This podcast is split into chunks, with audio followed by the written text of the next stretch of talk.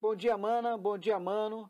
Um dia abençoadíssimo para você, em nome de Jesus, com fé da manhã, pastor Rabadá.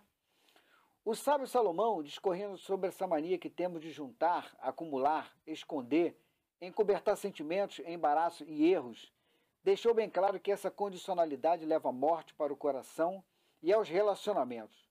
Quando ignoramos as poeiras, entre aspas, elas se acumulam nas frestas das relações gerando lama e impedindo o melhor fluir das interações sociais.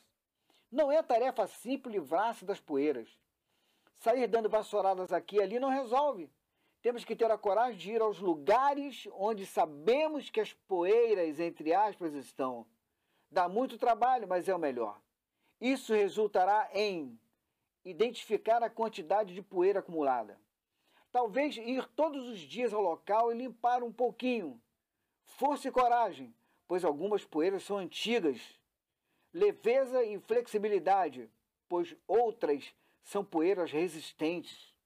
Ajuda e humildade, muitas já estão meio que acomodadas, ajeitadas na gente, mas não resolvidas. Confissão e arrependimento, pois as poeiras que geramos só podem ser plenamente resolvidas através do perdão. Os acumuladores de poeiras estão por aí são notáveis, pois as poeiras embaçaram sua alegria de viver.